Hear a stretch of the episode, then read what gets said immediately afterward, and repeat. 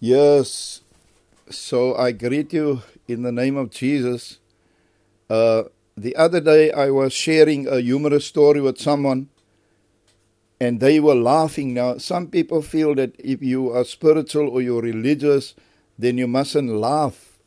And but the Bible says laughter is like medicine to the soul; it brings healing to the bones.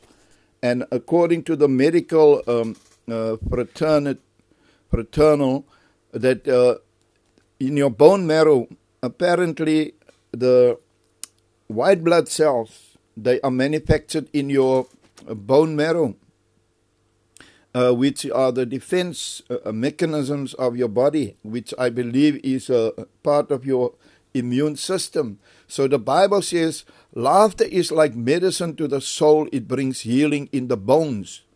Because the marrow in your bones is very important. That's why when someone has leukemia, blood cancer, they give the person a bone marrow a transplant. Praise the Lord. So when you laugh, endorphins are released into your blood, which is a painkiller six times stronger than morphine, and bring, that bring about a feeling of well-being. And laughter is very good for you. Laughter brings joy. And the Bible says the joy of the Lord is your strength. And then somewhere else it says, rejoice in the Lord always. And again I say rejoice. That's Philippians 4 verse 4. So I personally am very healthy by the grace of God. I myself have not been to a doctor, have not used medicine or capsules. I don't have a record at any hospital or day hospital or private doctor. And thanks be to God, one of the reasons for that is because I'm always rejoicing. I'm always laughing. I'm always having fun. I'm always humorous, always smiling by the grace of God. Like uh, the children, they asked me uh, something, a question, and I said, just say after me, one, two, three, the devil was after me. Four, five, six, he kept on throwing bricks. Seven, eight, nine, he missed me all the time.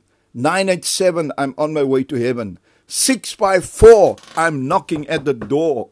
3 to 1, I'm always having fun. And they say that if you can make a person laugh, and when they laugh, that's the time you must borrow money from them.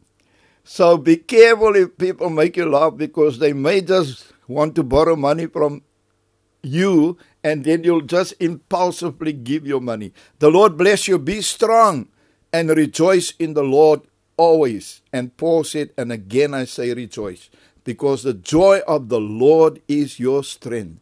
And they discovered in a children's hospital that uh, the children who watched television, who were sick of watch television, uh, that played sad movies, they took longer to get well. And, and on the other side, children were watching uh, comedies and they were watching humorous stories and cartoons. And those children who were laughing all the time, they healed sooner. So it's a point to ponder, it's something to think about and something to research.